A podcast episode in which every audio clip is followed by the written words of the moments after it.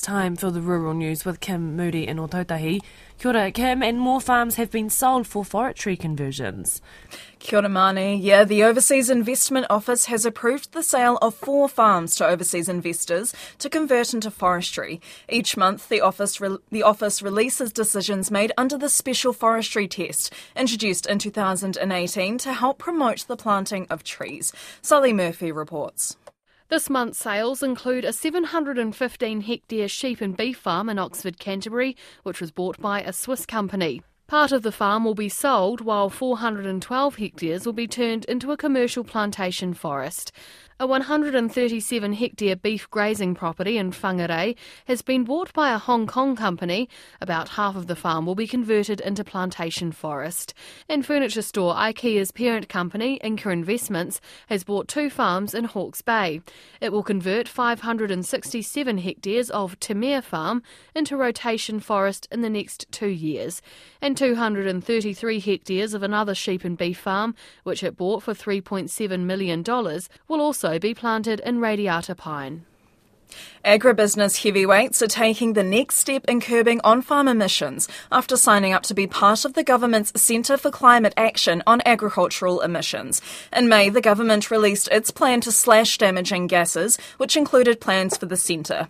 ANZCO Foods, Fonterra, Ngāi Tahu Holdings, Ravensdown, Silverfern Farms, and Synlait have signed up to be part of the centre, with industry funding matched by the government. Agriculture Minister Damien O'Connor says initial commitments would see a combined investment of about $172 million over the next four years. The next steps will be the partners in this working through the details of how much money on which particular projects, what will be at different levels. That might be commercialisation of something that has been fairly well developed. that might be reaching out and discovering something else, or indeed coming up with brand new ideas uh, of, of what can be done to reduce methane or nitrous oxide. And the Centre for Climate Action on Agricultural Emissions will oversee all of this but the joint venture with industry will be within that. We'll be trying to identify any possible way of helping uh, reduce emissions and putting New Zealand's food production systems, you know, at the premium end of world action on climate change. Damien O'Connor. The Meat Industry Association says a recent trade trip to India has helped to build relationships in the multi billion dollar market. Organised by the India New Zealand Business Council, a group of delegates, including leaders from Apples and Pears, Zespri, and Fonterra, travelled to India to meet with trade partners and government officials. Esther Guy Meakin from the Meat Industry Association, which was part of the delegation, says it was great to chat to trade partners face to face after two years of little contact. India is a market that has huge potential for us, particularly on sheep meat. To date, a couple of companies have made good good progress uh, into the India market, particularly into their sort of five star food service industry, where there is a demand for high quality premium sheep meat. But it is a challenging market to export to and we don't have a free trade agreement with India, and so that means that we attract very high tariffs.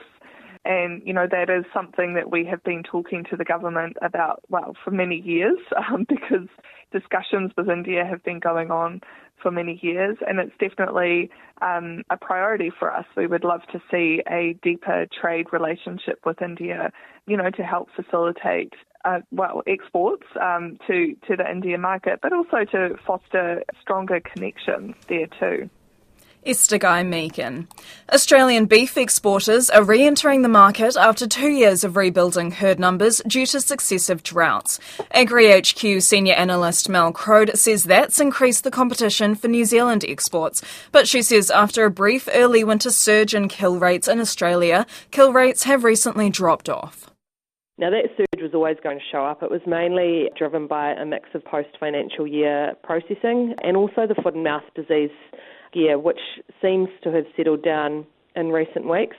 But lately, though, through New South Wales and South Queensland, rain has made road access difficult uh, and it's cutting those supplies to processors even further. And that's taken the past four weeks' kill to the lowest in four months and basically the lowest for this time of the year since the mid 1990s.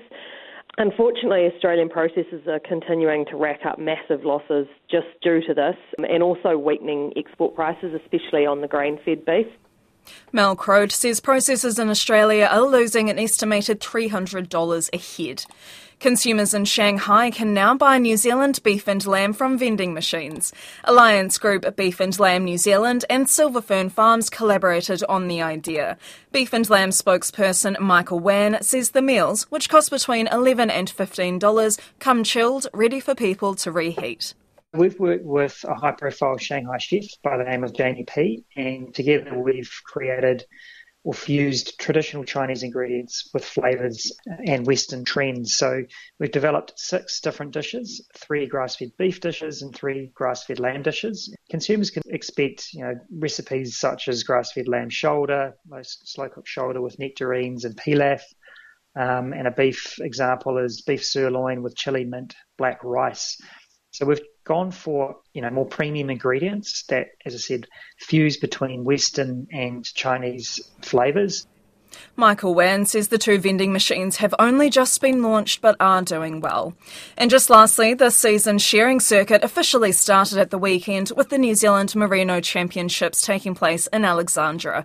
Masterton woman Kushla Abraham took out the wool handling title with a dominating performance spearheaded by exceptional fleece quality points in the final. And Australian champion Daniel McIntyre took out the shearing open final, shearing 12 sheep in 23 minutes and 32 seconds. That's the rural news. Koe rante purongo o te tai whenua.